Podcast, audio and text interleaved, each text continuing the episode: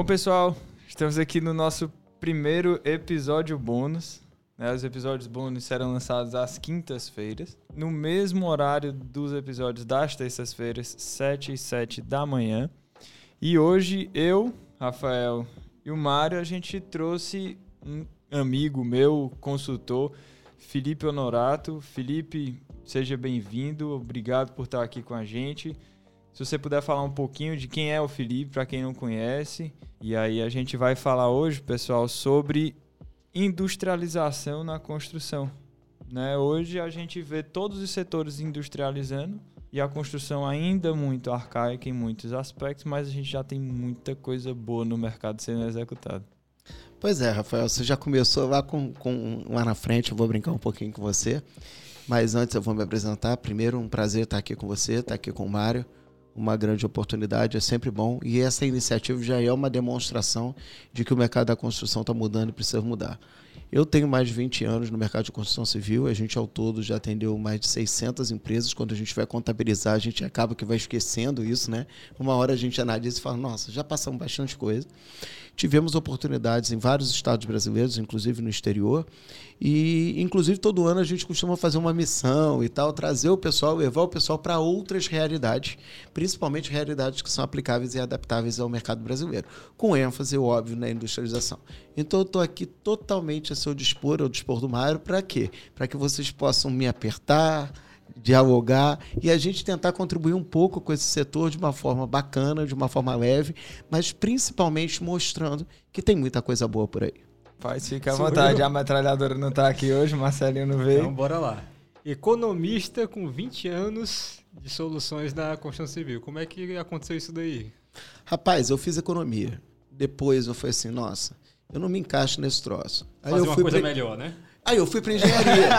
Rapaz, e você não sabe que eu acabei na matemática. Porque eu conto pouco sobre isso, né? Porque, no, na verdade, na consultoria, o que se espera do empresário na ponta é uma experiência prática, que você traga soluções e resolva. Então, raramente eu falo do meu currículo. Mas o meu currículo se adapta pouco à realidade brasileira, porque eu comecei na economia, fiz engenharia, quer dizer, fiz economia na Federal no Rio, engenharia na Unicamp em São Paulo, e fui fazer é, doutorado em matemática, onde eu comecei na Espanha, na Universidade de Barcelona, e fiz uma parte em London School. Que no final não vale nada no Brasil, né? Porque você não valida nada, passa por muitas dificuldades.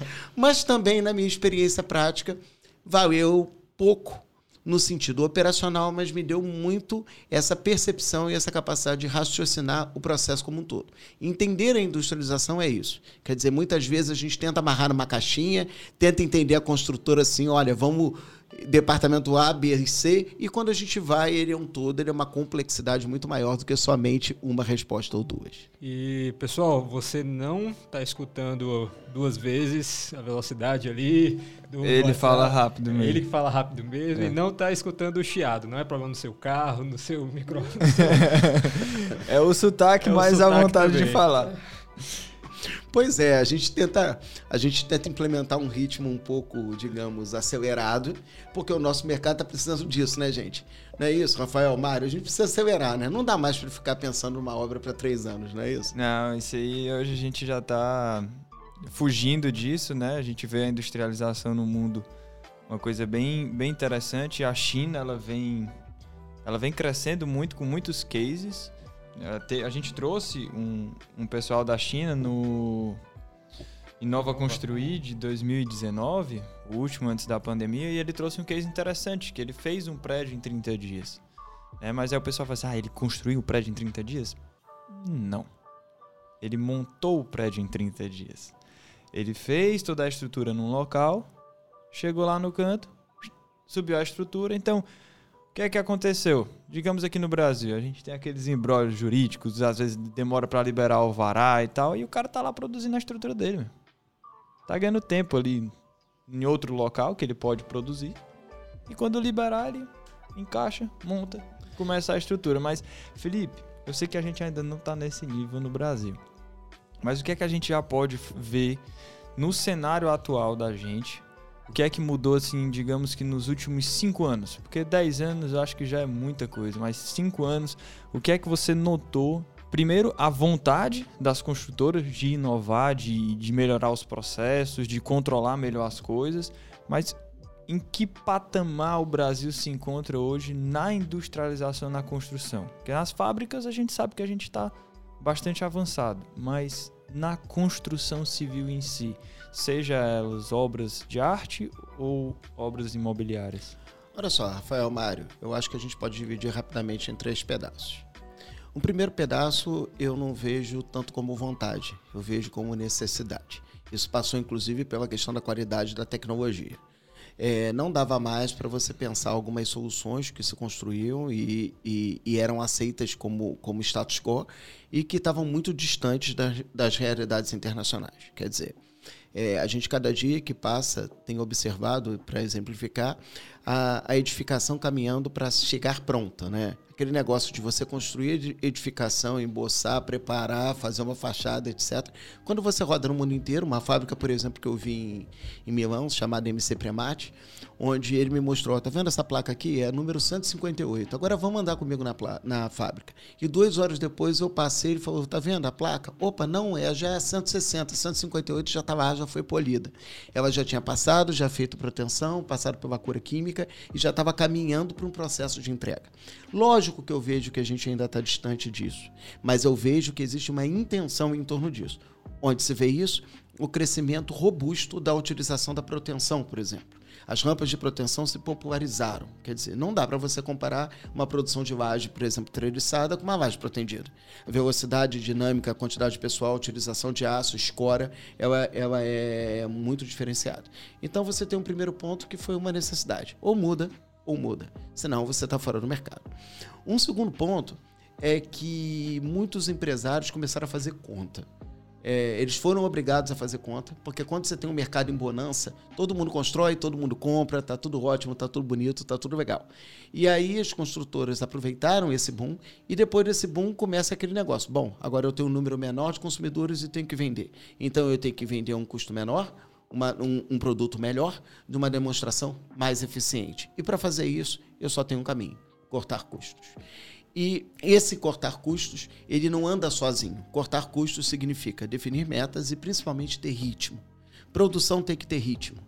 E não importa qual produção que você esteja. Se você está fazendo um pãozinho numa padaria ou está construindo uma edificação, ele tem que ter um ritmo continuado, seguido e constante.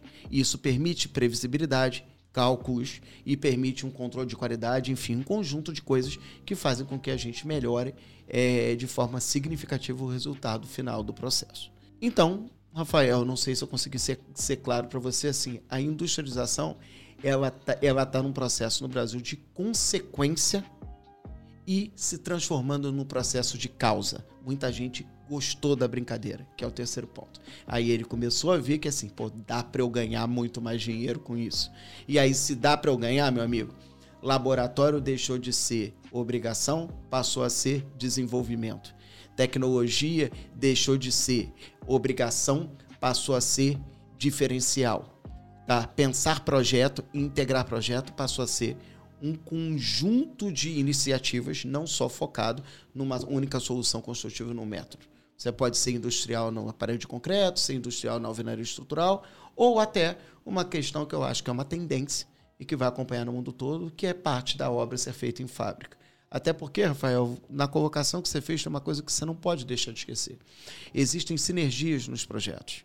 Então, quando você executa um projeto ou uma determinada parede com uma determinada característica, aquilo fica um know-how, uma memória viva, que permite você utilizar e reaplicar. Se você tiver um bom banco de dados, provavelmente, quando você chegar lá na sua quinquagésima, sexagésima, septagésima obra, você provavelmente vai montar uma obra como? Com encaixes provenientes das outras 69 obras anteriores.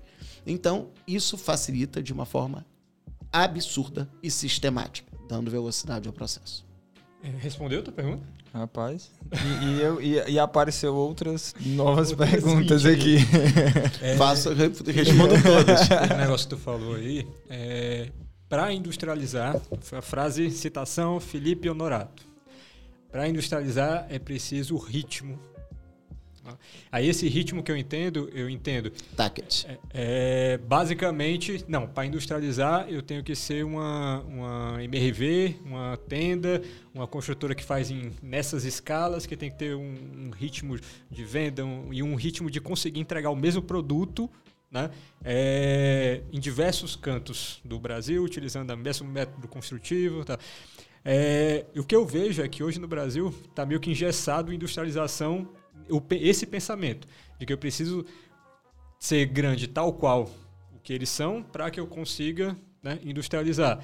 Como é que a gente consegue demistificar isso um, um pouco? Principalmente no mercado cearense. O mercado cearense aqui a gente vê que o único, único não, o que é mais estável né, de incorporação aqui é o de alto padrão. Ah, hoje eu estava tentando comprar um, um, era o tinta, né? Tentando comprar tinta, foi até um, pessoal da Fortex. Aí tem um, tem um, tem um outro sócio nosso lá que cuida mais dessa parte, a gente estava discutindo eu, ele e o, e o dono da Fortex. Aí ele citou o exemplo lá. Rapaz, mas vocês têm que pensar que é, vocês estão no padrão agora. A gente constrói ticket médio de 300 mil. Quando vocês forem padrão um pouquinho maior, vocês têm que ver que lá fora tem gente construindo isso, São Paulo, Rio, tem construtores que estão construindo, industrializa, industrializando nesse padrão. Então ele entrega o mesmo produto né, em várias é, locais ali da cidade, mas é, é basicamente o mesmo produto conseguindo oferecer para o cliente um, um, flex, alguma coisa assim, para o cliente adaptar. E eles entregam, no caso da tinta que ele falou, entrega só com o selador e o cara que se vira com, com a tinta. A gente, a gente entrega um padrão menor, a gente tem que entregar coisa melhor para o cliente. A gente entrega, é, um, além do, do selador, entrega o PVA, massa acrílica, o que for por cima. Aí onde é que eu quero chegar? É, aqui no Ceará, você vê os prédios todos eles é pastilha do lado de fora. Ah, meu Deus. É, é, é isso. Aí o cara, não, estou inovando, estou não sei o que, não sei o que. A, a gente hum, viu tá. que tem a questão da, da fachada ventilada, né, que foi inovação daqui do, do mercado. Só, só um comentário. Eu tive, no final do ano passado, em Barcelona, eu fui numa fábrica chamada Breinco. Eu vi um revestimento de fachada feito numa prensa, onde não tinha nenhum ponto de fixação, era chumbado direto na estrutura. Eu tenho foto dela, posso disponibilizar para vocês. E a tônica, escolhendo cor e decorando a fachada de vários formatos. Alguns até com 2,5 de espessura e com fibra. Então, assim, tecnologia, Rafael. E, eu, e é uma tecnologia que vocês não estão longe de dominar na Beton. Estou fazendo até um jabá aqui para você. Mas é porque é verdade mesmo, a gente tem essa relação. Mas desculpa ter te interrompido, Mário. Mas assim, é, se você for tentar colocar na cabeça de um, de um dono de construtora que está há mil anos colocando pastilha na, na fachada dele está vendendo e nunca parou de vender, para mudar um pouco a solução é, é complicado. É complicado. É, como é que eu chego para um cara desse e dizer, ó, oh, tu pode industrializar de outra forma, pode fazer um pouquinho diferente aqui, ali. É, tu não precisa ser uma tenda MRV para conseguir industrializar, tu pode industrializar em outros processos ali da tua empresa. Como é que é a tua abordagem? Como é que, como é que tu consegue martelar isso na cabeça do povo assim? Antes de tu falar, viu, Felipe? É, Mário, essa questão do revestimento cerâmico é muito local, certo? É uma, é uma cultura, digamos assim. Então, vai ser um pouco mais difícil a gente mudar por ser uma cultura. Porém, eu conversando com alguns amigos, a gente consegue listar alguns pontos que eles são críticos no momento de você concluir sua obra, né? A gente pensa muito que ah, não, a, a cerâmica ela vai reduzir a incidência solar dentro do. do... É conforto térmico. É, é conforto, térmico. Sim, mas você pode conseguir conforto térmico através de outras formas mais eficientes, mais baratas, menos problemáticas. Só vai mudar o seu processo, mas aí o cara tem que estar tá aberto para essa mudança. Como é que o Felipe pega a cabeça de, um, de, um, de uma pessoa dessa e, e números? Provavelmente ele vai te apresentar Como alguns é tá números do jeito que ele faz comigo. A primeira coisa é o seguinte, Rafael sabe disso eu trabalho com número. Eu acho que não tem argumento mais sólido do que número. Sente primeira vez, a primeira vez que eu aceitei com o Rafael lá na, na Beton, Rafael, não, não, não, não, na hora tudo bem. Aqui você ganha tanto, aqui você ganha tanto. Ele, sim, sim, sim, sim, vamos fazer. Por quê? Porque você tem um, um, um argumento que ele é universal ele você não quer, tudo bem, você não quer porque você não gosta de ganhar dinheiro. É uma, é uma argumentação muito plausível. E eu creio que ninguém que está aqui ouvindo não gosta de ganhar dinheiro. Agora, tem uma, uma questão que, se me permita, Mário, existe um grande erro na percepção da industrialização. Se entende industrialização ainda como um produto. Não como processo. Se discute industrialização como solução. Solução é consequência de um processo. Você vai escolher a melhor solução que é mais adequada a determinada tipo de perfil ou determinada tipo de questão. Exemplo. Eu vou trazer uma coisa banal do nosso dia a dia. Qual é a mágica do espoleto? A mágica do espoleto é que ele é igual para quem produz, mas ele é diferente para cada um que compra. Cada prato é diferente porque você faz o seu prato do seu jeito. Mas eles encontraram uma maneira de industrializar a montante de forma que você consegue ter o seu prato do paladar do jeito que te agrada. Olhando um pouco e fazendo uma analogia, é isso que a gente tem que começar a pensar na construção. O cara que está comprando uma edificação de alto padrão, meu amigo, ele não quer uma pasteurização. Ele não quer o, o, o carro desde que ele seja preto. Ele quer alguma coisa que tenha a cara e identidade dele. E como eu faço isso? Essa é sempre a grande questão. Como eu faço isso? Quando eu penso projeto. Existe uma questão que os projetos hoje são desenvolvidos e são pensados e são concebidos a partir de culturas, não a partir de premissas racionais para tomada de decisão. Quer dizer, pouco se perguntou àquele cliente o seguinte: ele quer a pastilha? É aquilo que ele deseja? Já Por... tem prédio de alto padrão aqui que a gente não tem mais, viu? Tem um bem aqui, pertinho, depois eu te digo qual é. Ele... Mas, foi uma, mas foi uma conversa com todos os condôminos, era um condomínio fechado. Ele quer? E aí eles, ah, é bonito, é bonito sim, mas é só bonito? Porque se for só bonito, a gente consegue fazer tão bonito quanto com outros materiais, porque é só visual. Sim. Aí ele falou assim, é, eu falei assim, esse aqui é tão bonito quanto e metade do preço. Você quer? Aí ele, quero. Pronto. Esqueceu a pastilha. Porque, na verdade. E entregar a obra mais rápido. Ô, então... Rafael, se você olhar essa conjuntura, na verdade, ele está entre trocar a pastilha do prédio e melhorar a hidromassagem dele do lado da piscina. Então, quando você pega para ele e diz assim: Olha, se você não botar a pastilha e usar uma outra solução aqui, você consegue fazer os dois. Ele diz assim: Que legal, que bacana. Você me trouxe muito mais valor ao produto que você está entregando com uma vantagem para o meu negócio. Eu acho, eu não sei se eu consegui ser claro para você, mano. É, é determinante para um processo de industrialização falar disso, processo, e não de produto ou solução. O produto ou solução é consequência de um processo muito bem analisado e de pensar muito bem a sua obra, a sua edificação. Isso vai desde a sua casa, de coisas muito simples, de decisões muito pequenas. Eu vou trazer um exemplo de uma situação que a gente viveu no Rio de Janeiro. Dentro de um, um projeto desse, uma construtora chamada Aceplan. Ela constrói mais ou menos 2 mil apartamentos por ano do Mauro.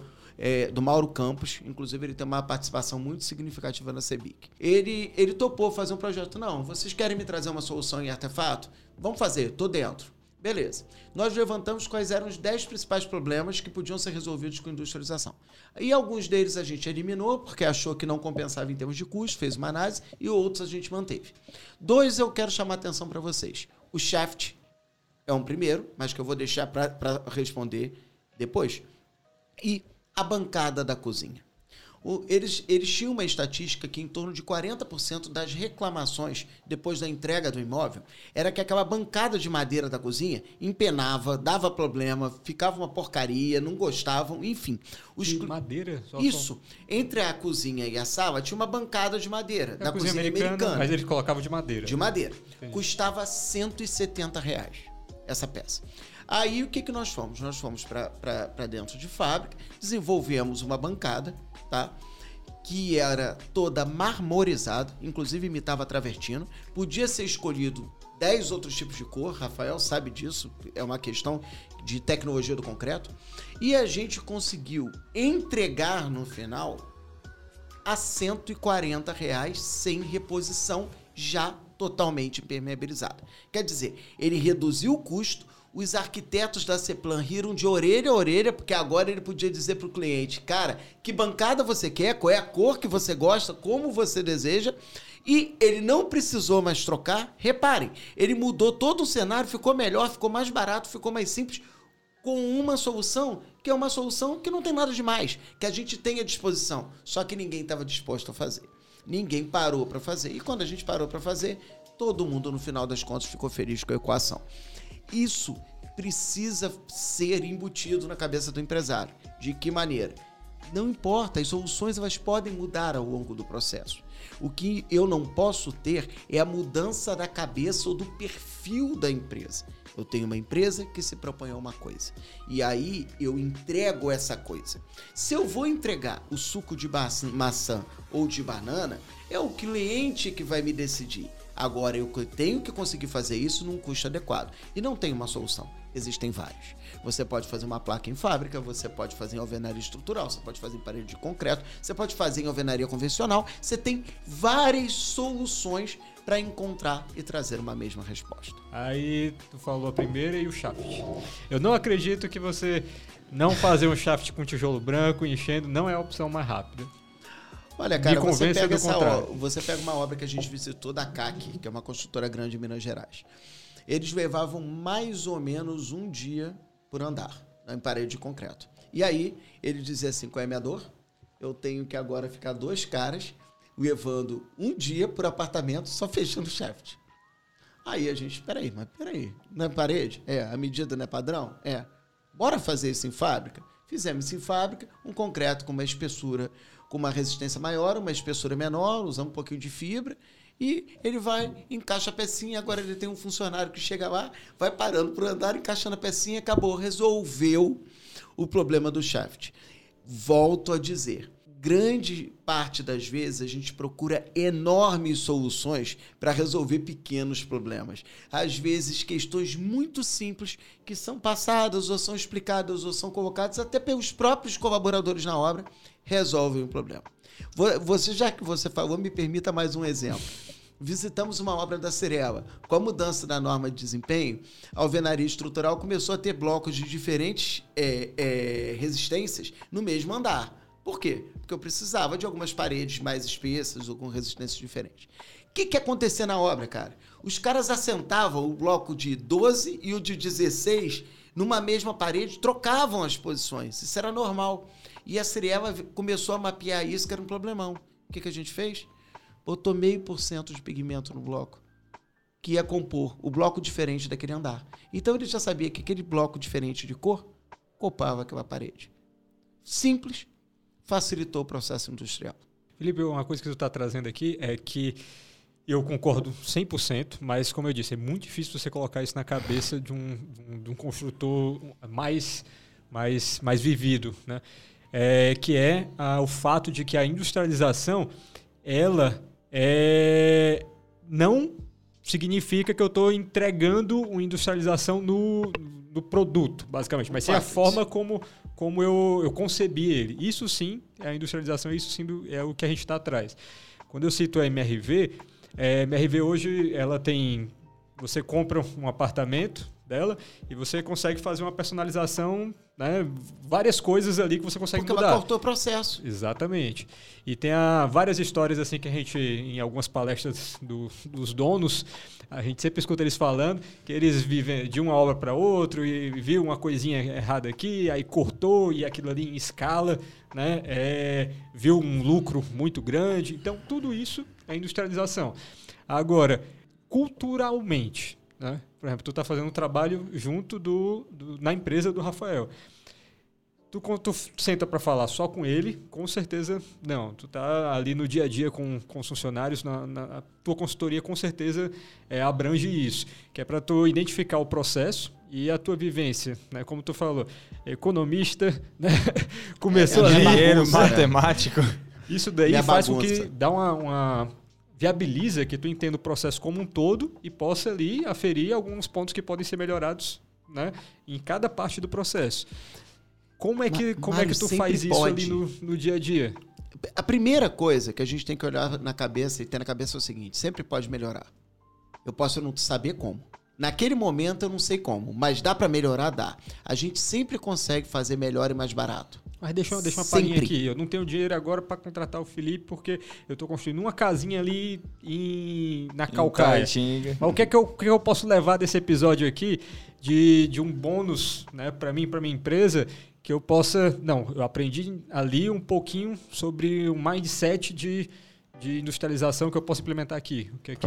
Muito boa colocação. Pensa, planeja, estipula o processo e executa. Processo. A gente tem mania de começar a fazer a obra, a gente faz a obra. Vai A gente fazendo, vai fazendo. E aí a isso. gente dá um jeito. O brasileiro tem uma coisa que é muito boa, mas que também se torna muito ruim. O brasileiro é aquele voluntarioso. É aquele que dirige o caminhão e troca o pneu. Você não vê isso na Alemanha. O cara que dirige o caminhão furou o pneu, ele liga pro cara que troca o pneu. E o cara troca o pneu. Quer dizer, o brasileiro, ele é voluntarioso. Só que esse voluntariado, muitas vezes, ele é danoso para o negócio. Em algum momento, ou no início do processo, você tem que ter uma inteligência de parar e definir qual é o processo e qual é o caminho que você vai fazer, step by step. Aí, a partir disso, tem uma coisa que é extremamente importante: você integrar etapas, conseguir trabalhar com elas, várias delas em simultâneo. Quer dizer, isso não é só para a linha do Rafael.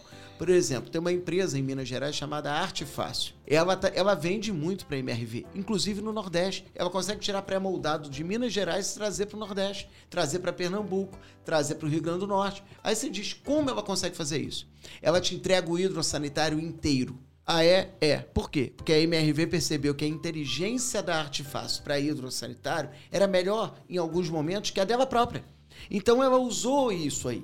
Isso também é uma outra coisa que eu quero levar para esse cara pequeno. Um dos princípios do pré-moldado, e ninguém busca dizer isso, é que a inteligência técnica ela sai da mão do construtor e teoricamente tem que ir na mão do produtor. Esse cara que produz que tem que determinar a inteligência técnica. Percebe? Inclusive, ele determina a inteligência técnica uma outra coisa: o risco e a responsabilidade daquilo ali. Então, é isso que eu quero deixar para o pequeno construtor. Quer dizer, ele precisa entender o seguinte: ele tem que olhar aquele processo, ele tem que, em muitos momentos, burlar as normas, as qualidades, os sistemas. Ele não está percebendo que ele está burlando a parte técnica que ele terceirizou quando ele comprou do, do, do fornecedor da ponta. E aí ele não consegue entender porque que no final a obra dele ficou, fi- não ficou adequada. É óbvio que não ficou adequada, porque ele abriu mão de um piso com uma determinada resistência, que tem aquela resistência porque tem um motivo. Ele abriu mão de um bloco com uma determinada resistência, que tem aquela resistência porque tem um motivo. Ele abriu mão de um determinado eh, qualidade de concreto, que tem um motivo. E aí vai. Ele vai abrindo mão do processo e depois ele fica insatisfeito com o resultado final. Então, eu, eu quando estou pensando num processo de industrialização, eu tenho que tentar, no máximo, ainda mais quando eu sou pequeno, ter o maior número de parcerias possíveis. Eu tenho umas casas que eu fiz no Rio de Janeiro e que nós fizemos uma laje com uma empresa chamada Ingemold. Eu acabei a alvenaria estrutural na parte da manhã, a Ingemold trouxe a minha laje, instalou a minha laje, na parte da tarde eu continuei a fazer o segundo andar. Isso é você pensar em integrar. Ah, a, a laje treliçada custava naquele momento 40 reais, eu paguei 92 tá? Paguei mais do que o dobro. Não, foi muito barato. Eu não precisei escorar, eu não esperei tempo, eu não levei os, os 28 dias, eu, eu, Nossa, eu não tive perda de nada. Os caras pararam para almoçar, voltaram do almoço e continuaram o segundo andar. O pequeno tem que olhar isso e fazer essa conta. Então, ele ainda entende que tecnologia é para poucos, é para rico. Não é. Tecnologia é para quem está pensando o processo de industrialização. Se a pessoa pensa só no produto, realmente ele vai negligenciar a tecnologia. Porque aí ele acha que tudo vai se reduzir a uma coisa: a custo. É aquela questão do pensamento holístico, né, cara? Às vezes a gente economiza a economia de palito, a gente economiza numa coisa, acha que tá ganhando dinheiro, mas na verdade a gente tá perdendo. Em vez de. Até uma coisinha que eu coloco nas minhas propostas, eu não coloco custo. Eu coloco investimento nos meus valores. Tudo é investimento. Porque é um investimento que ele tá fazendo para evitar um problema futuro. Quanto é que custa o problema futuro para ele? A gente vem para solucionar um problema. Você soluciona o problema habitacional. Porque eu poderia construir minha casa. O Felipe poderia construir a dele. Mas a gente recorre à expertise da correta para construir a casa para mim, para eu poder morar lá. Ou então você recorre à expertise da Beton para poder controlar seu concreto, dar a consultoria, para poder você ter uma segurança maior. Felipe E a recorre à do cabeça Felipe. dizendo não aí. O quê? Cara, perfeito. Sim, Ah. então. pro- é não porque ele não. faz assim, mas é porque É ele tá- perfeito. Entendi. É meio chaves, né? para um lado e para o É outro. tipo assim, Mas é não. perfeito. É, sim. Perfeito. Não, não- não adianta. Inclusive, a gente tem que parar com uma mania horrorosa de querer explicar pro cara que não sabe nada e não quer saber nada, todo o nosso processo para nos justificar das nossas falhas. Isso também é uma outra coisa que quando você para de pensar no produto e pensa no processo, você entende. Meu irmão, se o cara quisesse conhecer como constrói uma casa, ele virava construtor, não contratava você. Quem tem que dominar essa tecnologia e garantir a entrega é você. E aí, muitas vezes, o brasileiro é avesso ao risco.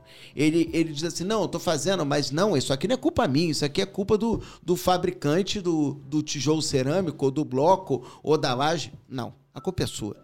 É, é sua. Porque você tem o domínio da tecnologia e você terceirizou isso e não acompanhou o seu fornecedor. Então, é você que tem que responder por isso. Isso, se você entende no vetor oposto, quer dizer, não como uma obrigação, mas como uma benéfice, e aí transforma isso num processo de industrialização, você está num caminho a passos muito largos para ganhar dinheiro, inclusive de perceber as oportunidades. Já que você fala tanto de MRV, uma das coisas que eu ouvi uma vez numa palestra do, do Homero, do diretor de engenharia da MRV, é, sobre a questão da energia solar foi fantástico. Eu perguntei, por que, que vocês botaram energia solar? Porque a gente queria baixar o custo do condomínio. A gente percebeu que o condomínio era um fator que diminuía decisivo, na, decisivo na compra do imóvel. Isso é ter inteligência. Quer dizer, a gente olhou com um olhar e de repente ele olhou com outro. Não, eu quero aumentar minha base de clientes, isso aqui é um fator decisivo. Ele ganha na escala. Ele, e aí ele se torna coisa. com o tempo o quê? E ele disse: a nossa previsão é em 15 anos se tornar o maior fornecedor de energia do país, porque a gente começou a ver isso como um novo mercado. Quer dizer, quando você pensa em industrialização, pensa processo e não entende isso como uma caixa, a inovação sai naturalmente. A sacada deles foi muito interessante que eles foram alguns um dos primeiros que começaram a utilizar desde a primeiro tijolo ali na, no barracão, né? Montou o barracão, dá para colocar as placas de energia solar em cima do barracão, coloco e faço a minha obra usando energia solar, né? É Depois, é pego cara. as mesmas placas e coloco e em cima, em cima do prédio. Pronto. É economia. Gente, do mesmo jeito do princípio deles da construção 360. Eu não vou fazer a quadra. Eu não vou fazer o salão de festa. Por que, que eu não começo pela quadra o salão de festa? Uso para armazenar minhas coisas na obra, uso para eu fazer meu escritório na obra e depois simplesmente no final eu desocupo. Por que, que eu tenho que começar com a infraestrutura? Eu tenho que fazer infraestrutura depois que minha edificação está pronta. Aí você chega naquela obra, os caminhões estão passando, atolando na obra. Quer dizer, são conceitos que têm muito mais a ver com cultura, como disse o Rafael mais cedo, Mário, do que necessariamente com o entendimento do processo. Não tem racionalidade você deixar isso lá para frente. Aí tem um, tem um ponto aqui, vou deixar aqui um, o, o assunto, e a gente pode até tratar sobre isso num, numa outra oportunidade que é uma, um, um, gap que eu vejo muito grande. Né? Porque é, o Felipe, ele trata sobre industrialização de processos, mas basicamente no, no chão de fábrica. Né? Pelo menos é isso que eu, que eu entendo ali, do chão Sim. de fábrica, na, na confecção do produto. E vou até o custo. Até o custo, beleza. Só que falta alguém para tratar de industrialização do projeto na confecção do projeto. Lá no tá projeto. Uhum. Ah, eu quero pegar, quero entrar com com fazer igual a MRV, vou fazer o, o, a parte externa, vou fazer a infra, tal, não sei o quê. Como é que eu monto a, as minhas planilhas para meu agente financiador aguentar isso? Como é que eu faço o treinamento da minha equipe de engenharia para que eles consigam é, fazer isso e medir de forma é, efetiva junto ao agente financiador? Como é que eu faço isso? A galera não sabe fazer. Não sabe fazer. Precisa de uma mãozinha ajudando ali. Aí quem é a mãozinha ajudando? Acaba hoje em dia ele contratando alguém que sabe fazer isso, que fez em outra construtora que tem esse know-how. Aí o cara sai, vai para outra construtora e começa a fazer. Mas não tem uma consultoria mesmo... especializada disso. Isso daí é um, tô, é um, é um nicho de, de, mercado aí que o cara que fizer isso vai ganhar uma grana. Viu? Rapaz, do mesmo jeito, até porque o nosso tempo está estourando, do mesmo jeito que o cara faz e compra forma de parede de concreto, não pensa no, no, no, fluxo de capital que ele vai precisar, porque a velocidade da obra é muito mais rápido do que, do que, do que o recebimento dele da Caixa Econômica. Quer dizer, ele primeiro compra a forma, gasta uma fortuna depois e depois ele vai raciocinar isso tá? É, é, uma, é, uma, é uma coisa. É o mesmo movimento, eu já falei, por exemplo, tem uma outra construtora que eu atendo, construtora que é cliente meu de um, de um determinado porte, ele tem a concreteira dele. Eu provo a ele que justifica ele ter. Ah, é? É. Você tem, tem como provar isso? Já provou para alguém que compensa fazer o controle tecnológico ele mesmo? Sempre. Que isso, Rafael? Rafael pode ficar bravo. E eu é. ainda indico, e eu ainda indico que a Beton seja backup. Seja a empresa que vai validar esse processo. E eu acho que, o- que vai ser uma consultoria para tendência. instalação de, de laboratório. É isso mesmo. Já. Hoje eu fui numa É, empresa que a gente está fazendo também, é, agradecer aí ao André e ao Felipe, tá? Da fornecedora de asfalto, que agora é o grupo fornecedora, que vai abrir fornecedora de artefato. E hoje a gente foi fazer na fábrica a mesma coisa. A gente chegou no, numa linha, numa discussão, o Felipe olhou e falou assim, cara, onde vai ficar o galpão? Eu falei assim, não, cara, espera o galpão. Eu tô, eu tô, eu tô precisando ainda definir aonde vão ficar as ruas. Depois eu boto o galpão. Porque você quer botar o galpão primeiro e vai acontecer como uma obra que eu visitei outro dia, que o cara viu que não passava o caminhão na lateral dele. O galpão já estava pronto. Aí ele teve que aumentar a terraplanagem, entendeu? Para poder. Tem, tem uma coisa, quer dizer, é a gente. É é uma parte do processo. Ele falou: não, tá certíssimo, você tá certo. Vamos- começar da rua. Então a gente está começando do, do, de um determinado fluxo da fábrica. Por quê? Porque ele só vai ganhar dinheiro se a fábrica for eficiente, tiver processo. O equipamento, ele não é o fim. Ele, ele, ele não é a causa. Ele é uma consequência de um processo. Eu tenho fabricantes extremamente produtivos e rentáveis com equipamentos ruins. E eu tenho pessoas com equipamentos maravilhosos que não conseguem fazer um produto com mínimo de qualidade. Por quê? Volta sempre na história do processo. Você tem que saber. O, o, o problema, você quer ficar com uma frase, Mário, já que você me pediu Fares? O problema não é ter problema. O problema é não saber que tem problema. Aí você tem um problema. Porque você está o dia inteiro se iludindo, achando que está no caminho certo. Mas você não está. E só você não vê isso. E o pior, você costuma se juntar com pessoas que concordam com você. Porque encontrar pessoas, buscar pessoas que queiram discordar e realmente fazer um debate para crescer, são poucos. E aí, nesse momento, realmente fica a, a, a questão do comentário que você até se assustou, do Rafael ter dito assim: sim, a gente estimula. Porque em algum momento, na consultoria, eu falei: você quer a verdade? Isso é um movimento natural. Ou você se prepara o negócio e vai ser um negócio melhor, entendendo esse movimento natural, entregando uma proposta de valor mais ampliada, ou você daqui a pouco não tem negócio. E aí, só um bônus para te, te explicar o porquê disso. Existe controle de qualidade e existe controle de produtividade. Uma empresa de artefato, ela tem que ter um laboratório para controlar a produtividade dela. Se eu não controlar a minha produção, eu não sei o quanto é que eu estou gastando, eu não sei se eu estou gastando a mais, se eu estou gastando a menos, eu não sei de nada. Você vai depender de um controle de qualidade que normalmente você faz em, em- em grandezas diferentes. E aí eu não deixo de atender ele, eu continuo atendendo ele como controle de qualidade dele. Mas ele faz o controle dele de produção. Por que, que a concreteira molda o corpo de prova? E eu também. Eu faço controle de qualidade, ele faz controle de produção. Entendido. Entendeu? Então, se, se, eu, se eu sou apenas. Se eu, eu não consigo ser o controle de, de produção dele, mas eu consigo ser o controle de qualidade. Então, eu vou validar o processo dele. Ele vai fazer todo o controle interno dele e vai me mandar a amostra e eu vou só validar. E tem uma coisa que me permita completar, Rafael: controle de qualidade e de responsabilidade. Quer dizer, no final o também. Rafael vai dizer assim: ó, eu garanto. É e esse eu garanto tem um preço e é uma assinatura, e é aí que justifica você a contratação do serviço. Eu acho que o nosso tempo já estourou, É, né? a gente Felipe, esticou um sempre- pouquinho, sempre mas. no final do- do- dos episódios a gente pega e faz um, um- Fala de novo as principais frases que o convidado citou. Aí eu vou deixar pro Rafael. Eu? Não, tô brincando, tô brincando, porque teve muitas frases de impacto aqui hoje, né? Mas, mas eu acho que esse, esse podcast, ele. Ele ter. Assim, a gente, depois que conclui, a gente escuta e vê que foi bacana, né? Mas esse a gente Não, tá conseguindo ainda no, no, no podcast. E, pessoal, não teve roteiro.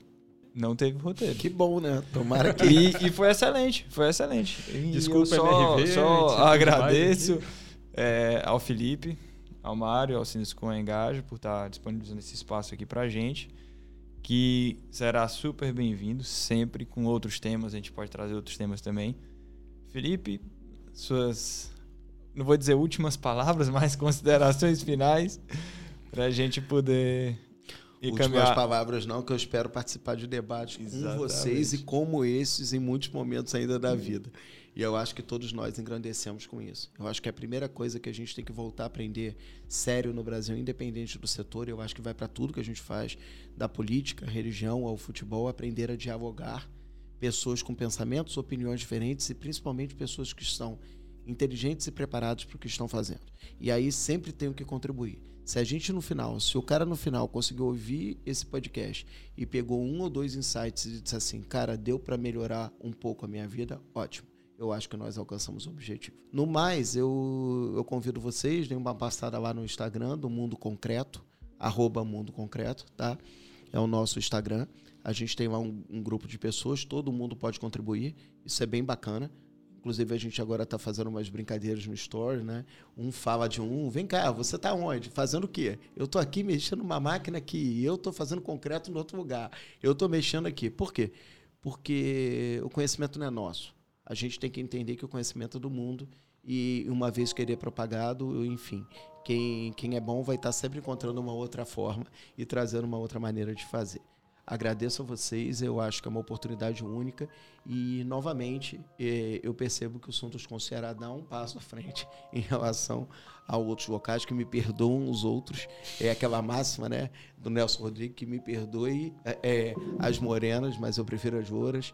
É aquele negócio, é, que me perdoem os demais, mas vocês estão dando uma lição é, muito bacana e, e principalmente trazendo isso para público, quer dizer, dando a cara para transformar isso numa discussão e uma discussão que se posterga. Porque uma vez que a gente fala aqui, sem, sem ensaiar, sem ter roteiro, aquilo está guardado, está gravado e agradando e a todos. E agradando a todos Exato. ou não, faz parte da nossa história e da história do Sunstalk. Cara, Obrigado. tu que gosta de frase, obrigado, viu, Felipe? O Mário que gosta de frase, eu falei uma frase um dia desse para um colega meu, seguinte, conhecimento, se a gente não passa para frente, ele morre.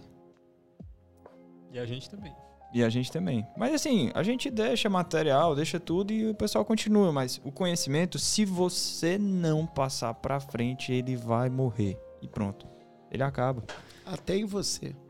Exatamente. Então, esse podcast da gente é o exemplo disso. A gente passa o conhecimento para vocês que estão nos ouvindo.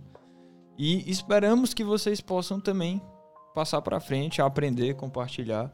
E quem sabe um dia estar tá aqui com a gente, trazendo, sendo novas pessoas, que o Felipe é, o, é uma das primeiras pessoas que nos procurou para participar do, do, do podcast.